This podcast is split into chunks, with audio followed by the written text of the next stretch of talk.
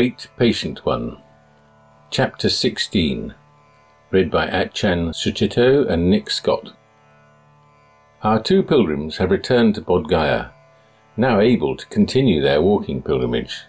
But first, for a few days, they can take part in Christopher Titmuss's meditation retreat.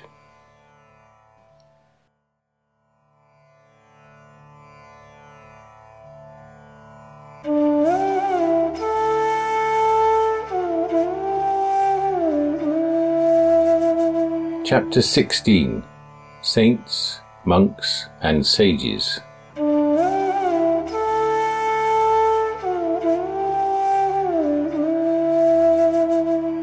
Ajahn Sucitto.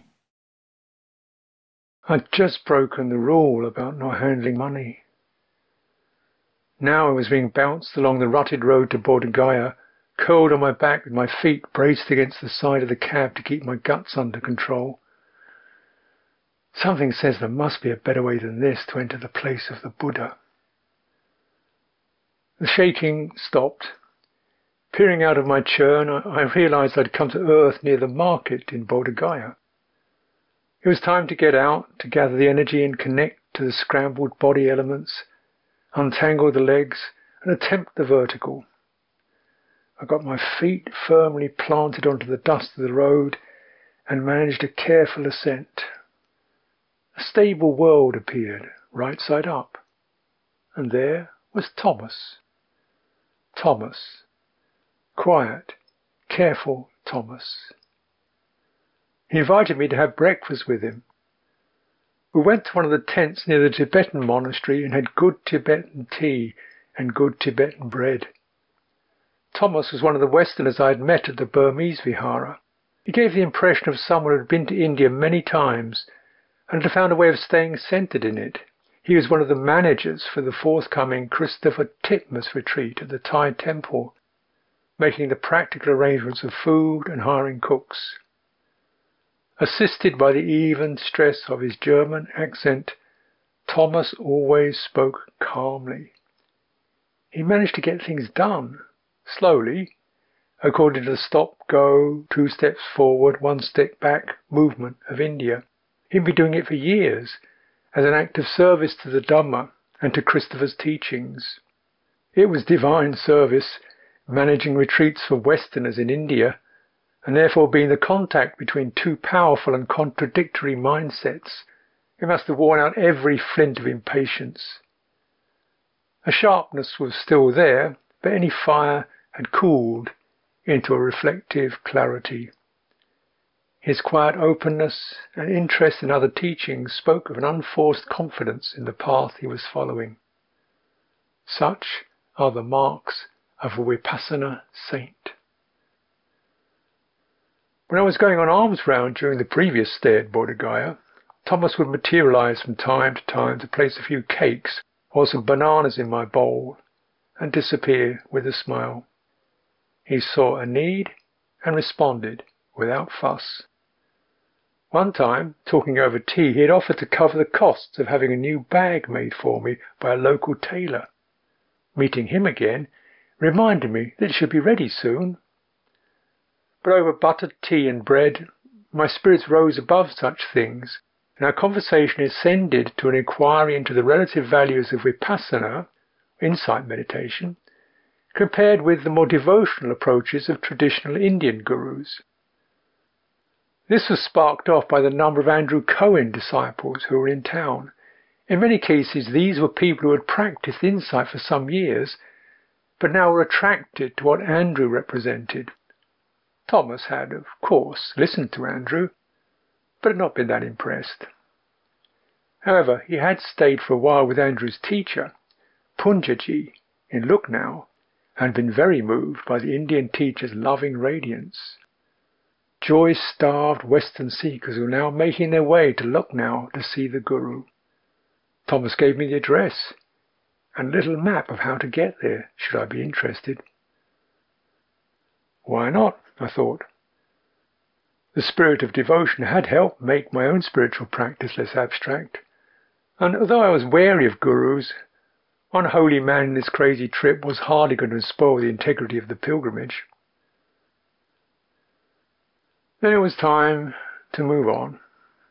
Thomas's keen expression relaxed back to the trace of a smile as he moved off into the crowded street and went about his business quietly. I made my own way slowly over to Wat Thai, where Christopher's retreat would be beginning. I was looking forward to participating, to sitting calmly in silence and focusing on the here and now of the mind. Insight meditation. That was how I started on this journey. Meditation required a quality of calm that was best induced by sitting still and collecting the mind's attention on the breath or feelings in the body. That took a while, but it got easier over the years. Insight then operates within that by objectively noticing the phenomena that appear within the mind's focus body twinges, moods, patterns of memory, planning for the future, ideas and joys as well as grudges, even dullness. With insight practice, a meditator could witness the phantoms of stress that haunt the heart as transitory and impersonal. So there was dispassion and awareness where there had been compulsion, and compassion where there had been prejudice. That was the spring out of which, rather to my surprise, my practice as a bhikkhu had arisen. Being on the road in India all these years later, however, was a major challenge to sustaining any perspectives. It wasn't just the hardship. Hardship can be recognized and compensated for, even used to support personal determination. It was the deepening sense of estrangement. A lot of something was going on, but there were no notebooks in Mother Kali's academy. The teaching was so direct it was visceral. My heart would brace itself to resist the chafing of irritations and then receive a shower of benevolence that highlighted those uptight attitudes and their numbing effect. For whatever hard skin formed over the heart, things got under it and into the tender places and the rawness. So the tranquility and reason of the retreat, and above all its familiarity, felt like balm. Here I could be me again. After all this being bounced around, it was high time to get my feet back on the ground, to recenter and review. Christopher greeted me warmly with a few words of Thai and his hands in Anjali when I wandered around the section of the Wat that would accommodate the retreat. He'd been a bhikkhu in Thailand for about six years and his connection to the Thai Sangha, as well as the strong association with the Buddha that Bodh Gaya obviously conveyed, were among the reasons for his having held a retreat here every year since disrobing in 1976. However, his teaching didn't indicate such an underlying feeling for tradition. His approach was antipathetic to ritual and used questions and dialogue to heighten inquiry. Free thinking, the spirit of inquiry, and engaged were the catchphrases that one associated with Christopher. In fact, he rejected such terms as Buddhist and even meditation as being too loaded with outdated values. But though I might have seemed out of place among the ragged bunch of Westerners who were already moving in with gypsy determination, he welcomed me to take part. I was something strange to the Thai monks also. They were nervously polite when I appeared in the Bhikkhu section and settled on accommodating me in a room with Pra Apichat, one of the resident monks. But there would be no room for Nick. Perhaps the many vacant rooms of the Wat were being reserved for the Thai tour groups, who were the raison d'etre of the monastery. I wasn't about to argue. There were question marks hanging over every event on this trip. In fact, the strangeness was acquiring a sacred quality. Where everyone feels himself to be a stranger, contradictions can coexist. A Thai monastery established on Thai custom and ritual as the expression of Buddhism could accommodate a Western retreat whose ideology was almost diametrically opposed to its own. And not quite belonging to either side, I could be accepted as a guest by both. Strangeness is a sanctuary. Slowly, I moved in. No, I, I didn't want to eat the meal. The goddess was turning in my stomach. However, she surely would have approved of Pra Apichat's room. It was a shrine to chaos. Buddha images in bronze coated with dust, and statuettes of revered bhikkhus hunched over in the curved spine posture that Western meditators despise as a slump. Those were the principal icons, some of them trailing tatters of gold leaf like vestiges of devotion. They nestled as best they could on the uneven pile of robes from Thailand, many still in their cellophane wrappers, and blankets and cushions jumbled wherever they had been set down. Large fans used during blessing ceremonies might once have stood upright, but now lounged in any available niche, wedged into the strata of books and magazines, calendars and posters depicting the Thai royal family, with jars of aromatic balm, bottles of bright pink medicine, and packs of pills. They offered protection from all the pains of existence. Brass dishes overlaid with the begrimed magma of long extinct candles and wrapped in coils of mala beads, represented the contemplative aspects of the faith.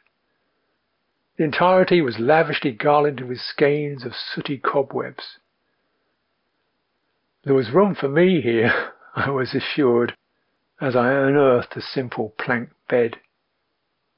For my part, I struggled through some disjointed conversation with Apichat who seemed a little bit strange, and began counting the hours till I could get out and over to the retreat.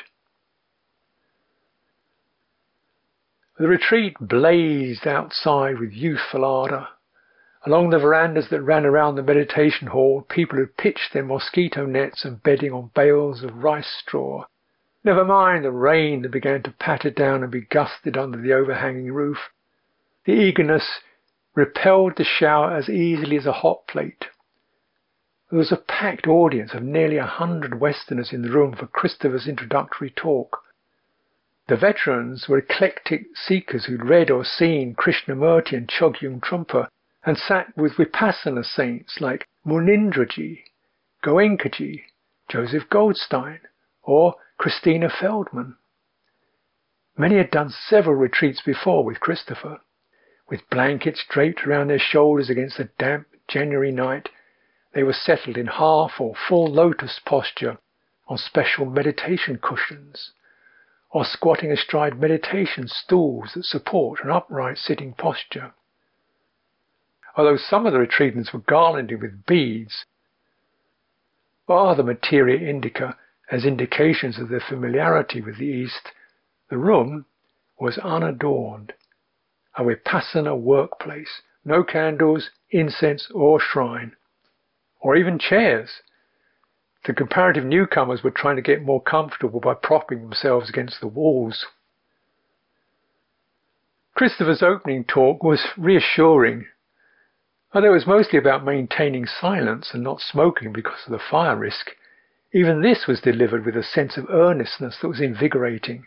Here was reason, here was the opportunity to work towards a goal that was definable and life enhancing clarity, living in harmony with oneself and others, plus a good taste of something wonderful. All this was delivered in a crisp British accent with its surging stress that underlined each truth before tailing off into understatement, throwaway remarks, and gentle self mockery. His body bobbed up and down to the rhythm of his speech, with that emotion helping to pump them out. Even simple instructions acquired a driving sincerity. Saint Christopher, faithful guide to those on the path. I could feel my mind firm up. Things continued to flow along nicely. That very evening, Katie, who was helping to manage the retreat, offered me Ayurvedic medicine and the sickness abated, the way it should do. Then Nick arrived triumphant from Calcutta on the afternoon of the retreat's second full day. He got all the documents passport, visas, airline tickets, and was in good spirits. I've got something for you, Bunty, he said with a particular shine in his face, and pulled out of his bag some small object. His hands opened to reveal a Buddha image, or at least it looked like a Buddha. Or was it some Buddhist angel, or some deva? Or maybe it was a yakkha, one of the demonic spirits who could be friendly if treated in the right way, that peer into the Buddhist world from the fringes of its cosmology. I'd never seen anything quite like it. For a start, apart from the obvious feature of a head, the shape was an indeterminate blob that approximated to a body sitting in a meditation posture with a vague suggestion of arms resting in its lap. The head tapered upwards into a spike, presumably either a headdress or a flame symbolizing its aura. That was not so odd as the way that the spike was tilted in a rakish angle to the right, giving the figure a slightly drunken or battered feel, which was echoed by the face. What a face! Again, not very clearly defined, two puffy, half-closed eyes that looked almost sinister, a nose squashed in like a prize fighter's, but with a great triumphant smile beaming out of the crude dark metal. This was a totem of survival. I turned him over in my hand. What an icon. I never come across an image that felt so much like myself. It had probably been cast in bronze, but so crudely that flakes and gritty lumps roughened the surface. He was unpolishable and therefore perfect. Whether he was part demon, part angel, bodhisattva, or whatever, he was Buddha to me. I was delighted. His name, I told Nick, is Mahakhanti, the great patient one, the one who endures much. Something in my mind shivered in recognition, an image of this pilgrimage. But we laughed.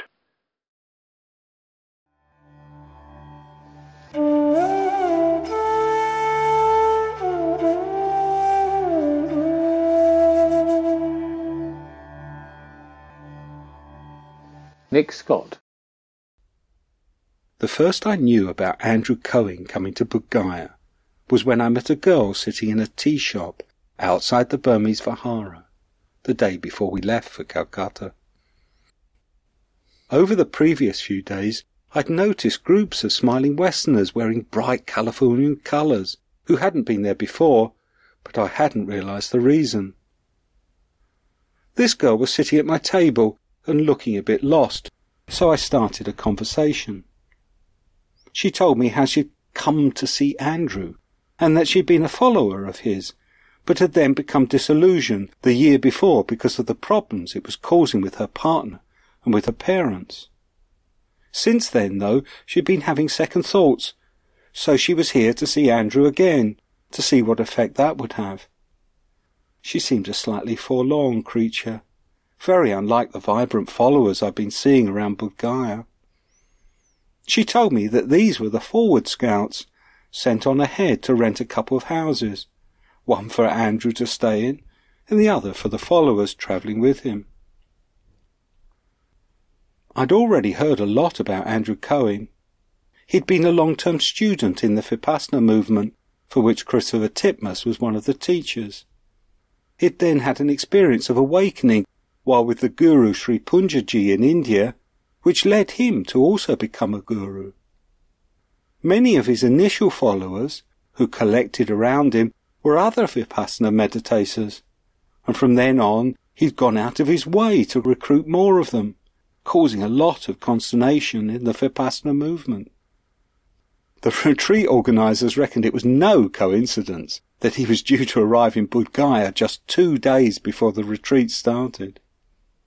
He would have known Christopher's annual retreats attracted a couple of hundred participants.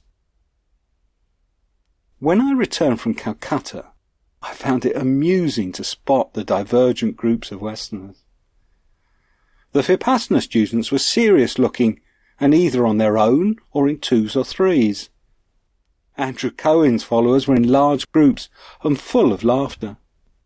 Amongst them, I spotted the girl I'd met, now happy and relaxed. She even seemed to be wearing brighter clothes. By then, Andrew Cohen was holding satsang in the front room of the house rented for him. This is an Indian tradition where just having an audience with a spiritual teacher is believed to have a great benefit for the followers. Andrew Cohen used the satsangs to dialogue, particularly with anyone new to the meetings. I suggested that we went along to an evening session just to see what he was doing, but Ajahn Sucitto felt it inappropriate. He said it would be different if he were going out of interest in the teaching, but not just to watch as a spectator. So I let the idea go. But I did get to meet Andrew Cohen a year later at a Buddhist monastery in New Zealand. His followers had arranged for him to visit so he could dialogue with the abbot in front of an audience of his local supporters. The abbot had other ideas, however, and Andrew met a group of monks, none of whom said they were the abbot, plus us two laymen staying there. I found Andrew a fascinating character. He'd obviously had a profound spiritual insight, and he was charming, eloquent, and persuasive in talking about it. And I was impressed with his dialogue. That is, until one of the monks asked some questions of his followers. There were seven of them there, six of whom were women, and they were all wearing that same colourful clothing I'd seen in Gaya. Andrew tried to answer for them, but the monk wasn't having that. So the women started speaking for themselves, and each one then gave an account that turned on the line, and then I met Andrew. The way they said it seemed more at home in a romantic novel than a Buddhist monastery. The only question I asked him was how he dealt with so many people idolizing him. Andrew said it wasn't a problem. He was just something he had to watch and not buy into. For me, that was the least impressive answer he gave to any question. I only had to reflect on how pleasant having just one person fall in love with me could be to realize that it had to be more difficult than that. The following evening at the monastery, one of the monks was asked to give a talk. He spoke eloquently about how destructive the relationship between teacher and pupil can be in the spiritual life. He himself had suffered from it several times. He had little belief in himself, like the girl I'd met at Bodh Gaya, and so was inclined to put someone else on a pedestal and look to them for guidance. He'd done it with several of the senior monks, and each time the result had been disempowering. It set him like concrete in the role of the pupil, he said, never able to think for himself. My problem with Andrew Cohen was how he allowed people to worship him in that way. That and the constant talk of his enlightenment. He did seem to have had a profound experience, but he also seemed to have got stuck on it, also cemented there by the relationship with his disciples. But then I've always been skeptical about gurus and the devotional path.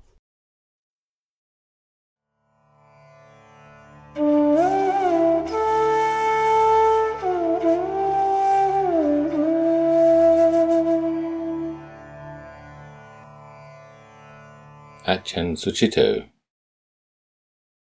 After a couple of days on retreat, with the silence, long periods of walking and sitting meditation, I was feeling good and settled. I thought to take a brief break to check up on the bag that Thomas was having made for me.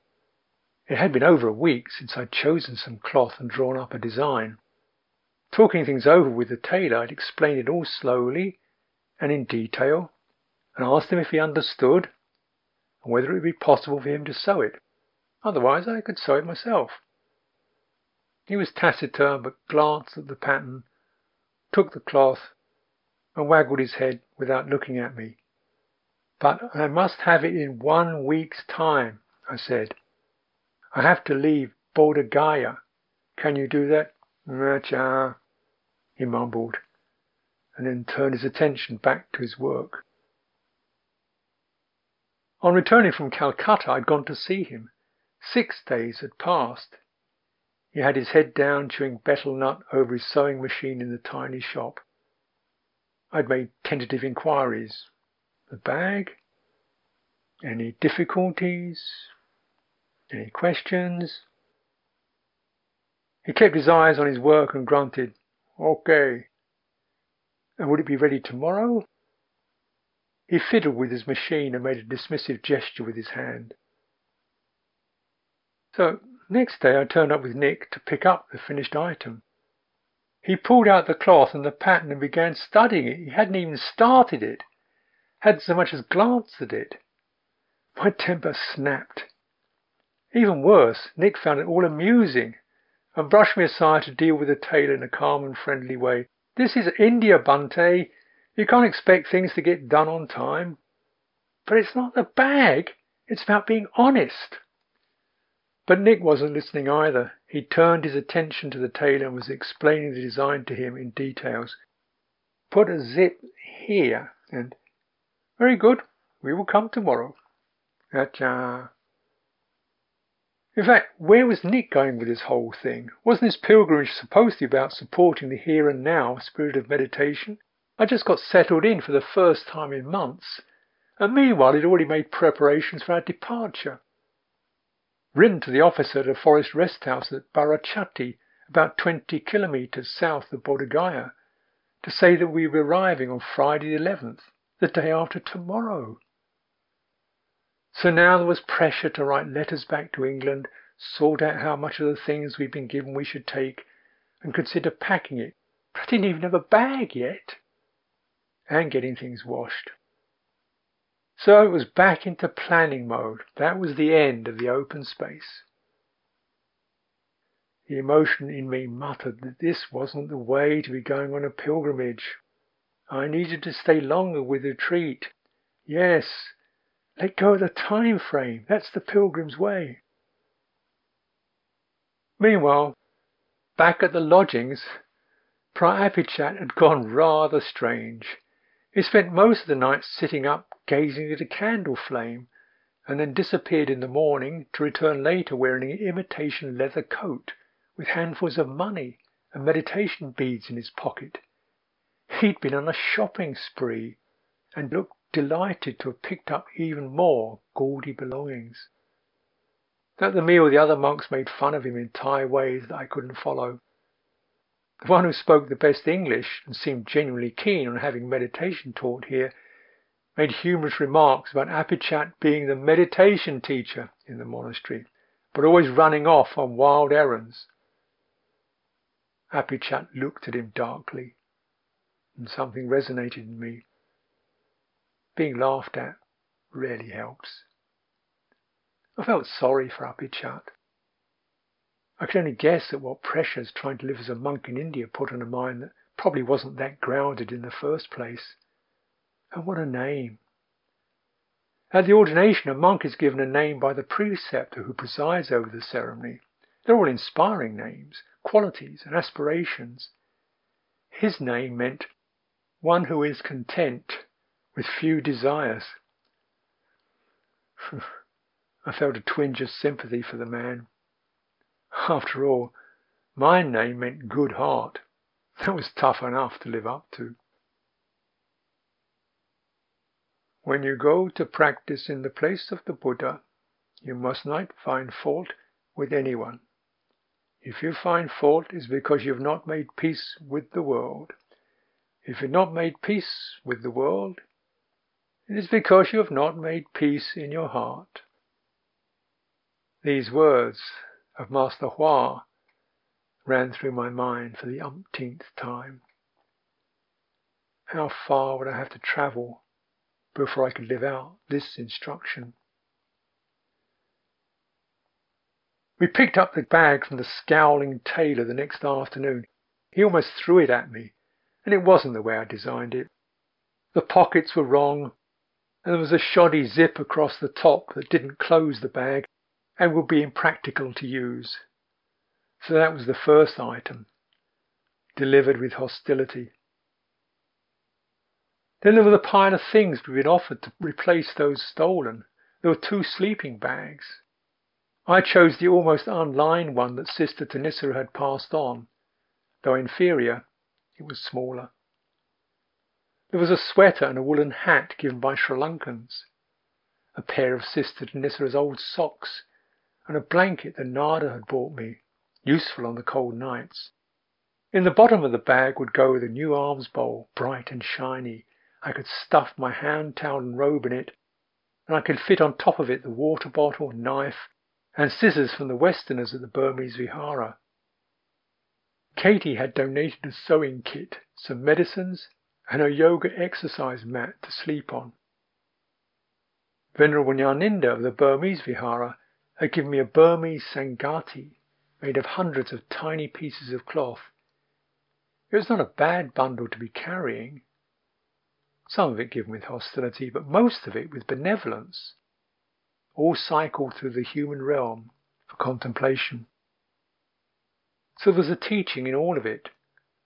And moreover, Mahakhanti, part demon, part deva, part Buddha, much travelled and worn, was coming along too, in his own little bag, to give some reflections for insight into who was carrying all this anyway. Christopher looked over it all with some envy. You should see the amount of stuff I take with me bags and suitcases. One day, he went on, I'll get back on the road, travel light. But just as he was apparently moved by the example of my renunciation, I was inspired by Christopher's clarity and sense of inquiry. So it is, we see in others qualities that we admire, that perhaps represent our own unconscious aspiration. Thus, the teacher arises in our own mind. Then comes the devotion, the acts of faith in that person's name. if that is understood, it can lift both parties out of their positions and who they think they are. In Christopher's case, I was noticing that no matter how straight and logical his own approach was, he couldn't shut off the devotion. People travelled hundreds, thousands of miles to sit on his retreats. When he had tried to be fair and share his retreats equally with other teachers, Students had complained, and he had had to promise to give a larger percentage of the talks. Dhamma had obliged him to transcend his own ideology. And now he had to live with a character called Christopher Titmuss, whom everyone could see but himself. As for me, people kept treating me like a hero. The story of the robbery had got round the retreat. But how could I say that the action of offering my life was no more mine than losing my temper at the tailor or getting sick in Calcutta? Having set your mind into certain patterns, good or bad, things happen by themselves. To continue on the pilgrimage into the unknown was nothing heroic. It was the only real option. To keep walking away from the familiar, the patterns and processes that affirm my identity away from the Buddhist holy places and into my own uncharted landscapes. And that was actually part of the tradition. In Thailand, such journeys are known as going tudong, from the Pali word dhutanga, meaning that which shakes off, shakes off the protective skin of your normality, because whatever is habitual becomes dead tissue, dressed up as me myself. Realizing you can't shake off your own skin, you take on a practice that does it for you. Hmm. Maybe undertaking that jolting and confusion was a kind of heroism after all. It might even entail being kind to yourself.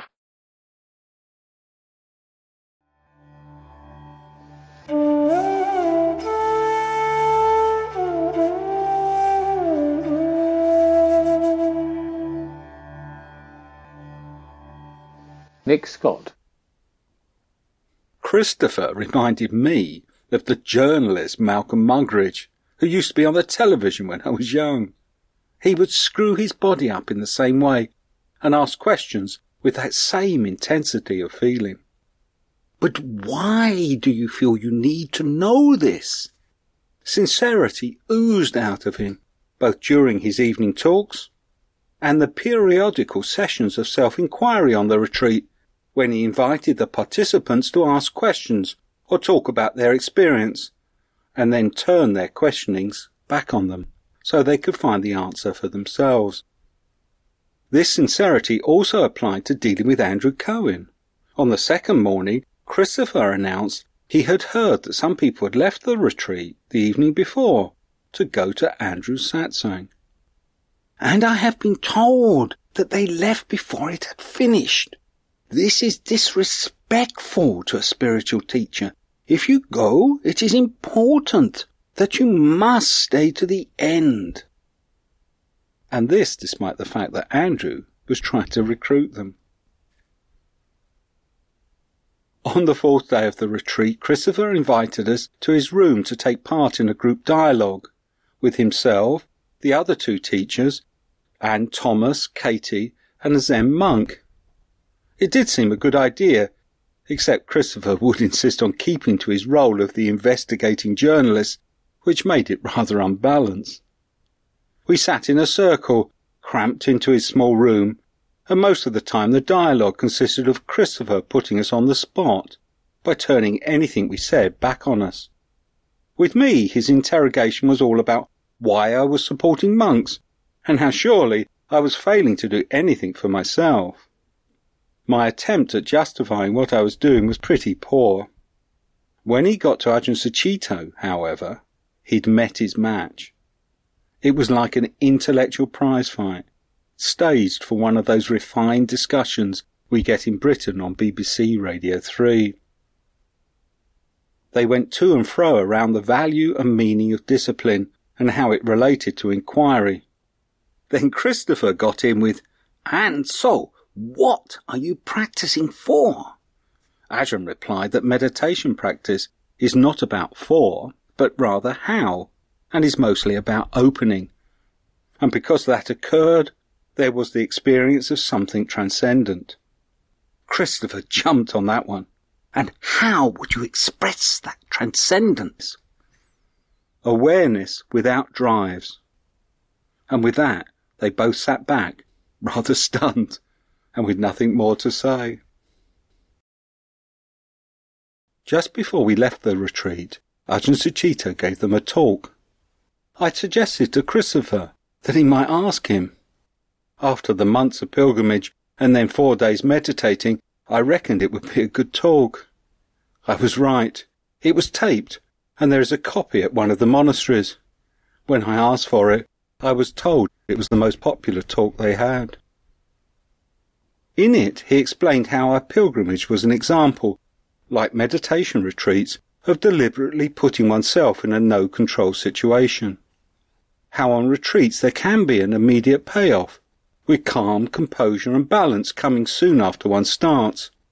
But then the controlling mind comes in, and the lie starts, in which the mind tells us, I have done it, it was me, and now I'm going to do some more, and it will get even better.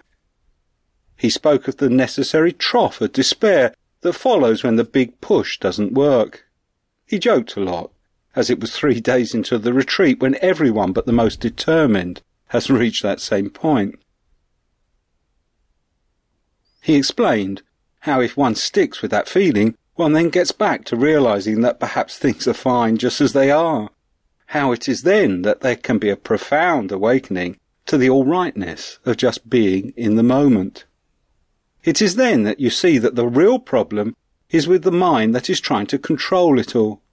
It's as if you are on the bridge of a ship, turning the wheel and calling out, left hand down a bit, bit to the right there, or left leg move, right arm up, I'm doing this today, I'll get that done tomorrow. We have the skipper on top but what we don't realize is that the wheel is not connected to the engine. Life is going on. Mosquitoes come and go. The sun rises and sets. We get sick. And we don't realize that none of it is the responsibility of this hijacker up on top saying, I'm doing it. I'm in control.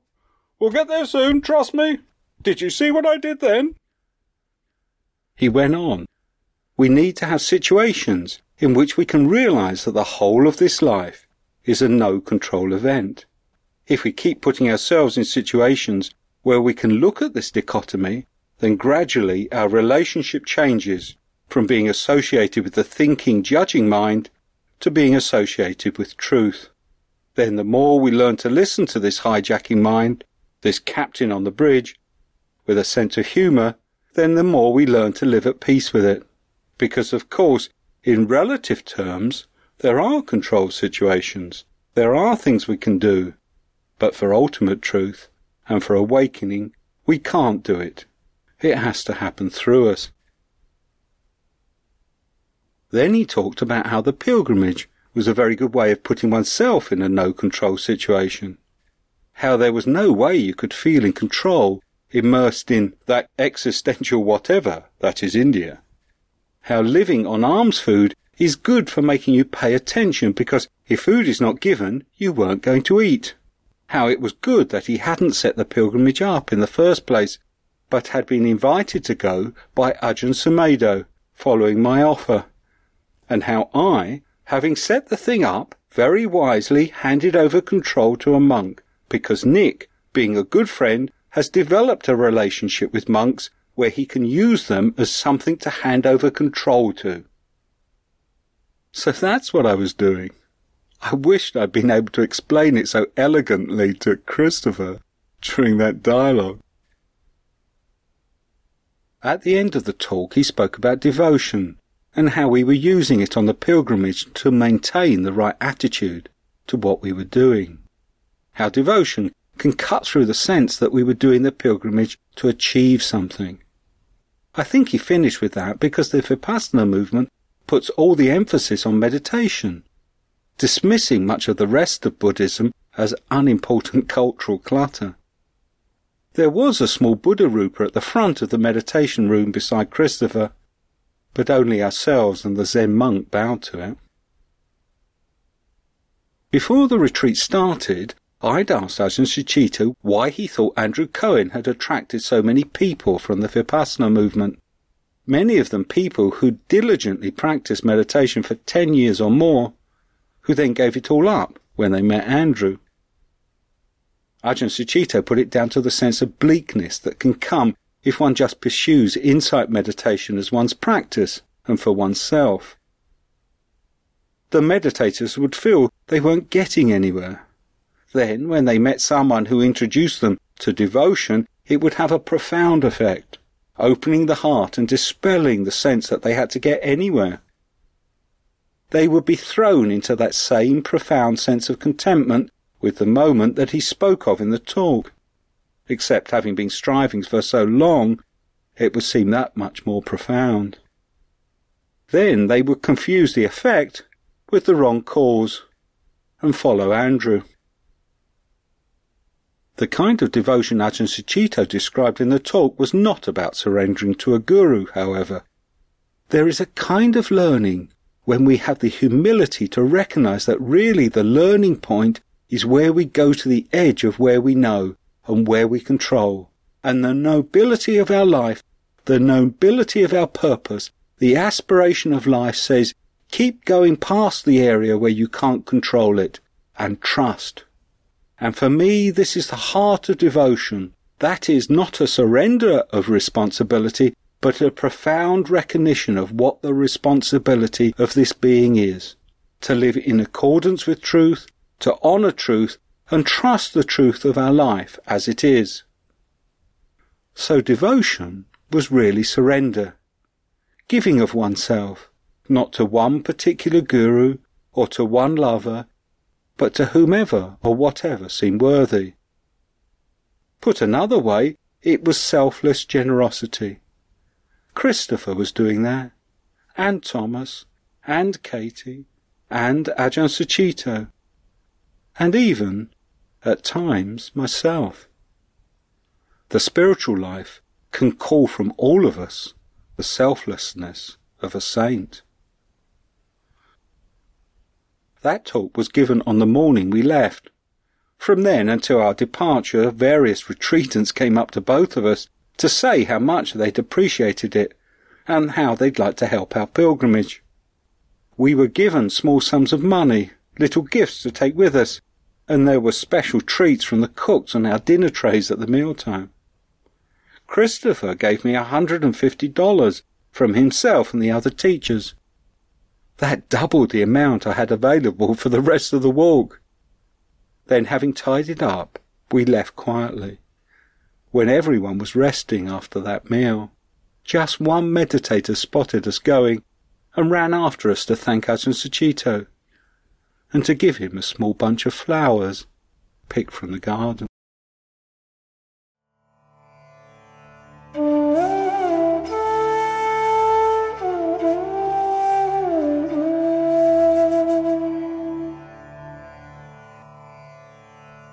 Ajahn Sucitto. On Thursday, after the early morning sitting on the retreat, it was time to check in with the tradition. The bhikkhus had invited me to the morning puja in the main shrine of the Wat. It was late, at about eight o'clock, so that local people could join in. But I felt it was important to honour the sense of Sangha by attending. We entered the elaborately fashioned temple building through the back by the enormous shrine itself. This was because there was a fence separating the shrine from the rest of the interior. On the other side of the railings were the local Indian people, children mainly.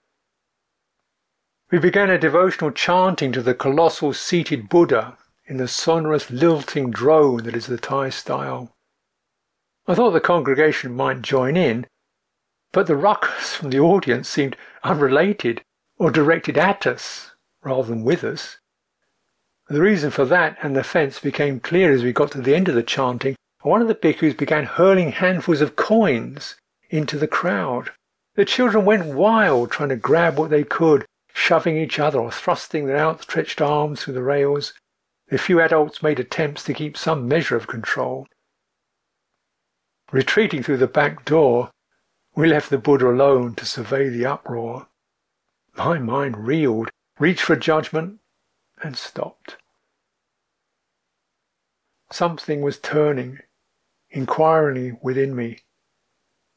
I could see that the expectation that things go according to my ideals was just the need to have a view, a position, to know where I stood in order to know who I was. But actually, there was no need to have a position. Things were just the way they were right now. And for me, the bizarre, a place of total strangeness, felt like where I belonged. Just because it went against the desire to have things be the way they should. It was that desire that alienated everything. Instead, I felt these bhikkhus needed some kindness.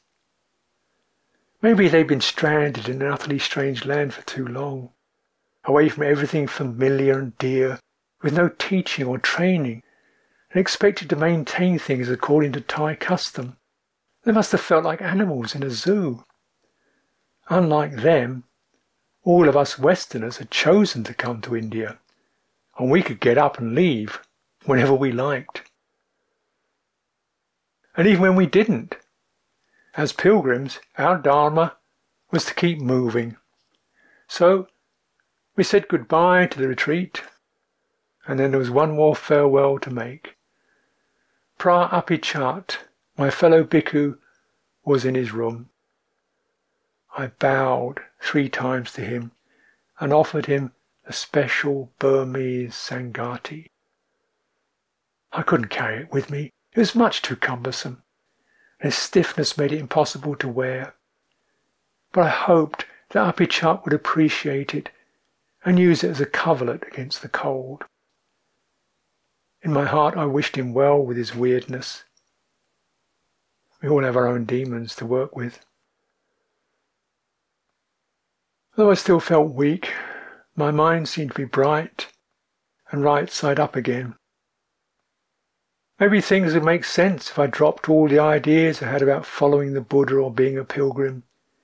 It was more important to find out who I was sharing this mind with and make peace with them and very much to the point to feel a sense of harmony with Nick, this pagan, devoid of ideology, who nevertheless seemed to be in better shape than I was.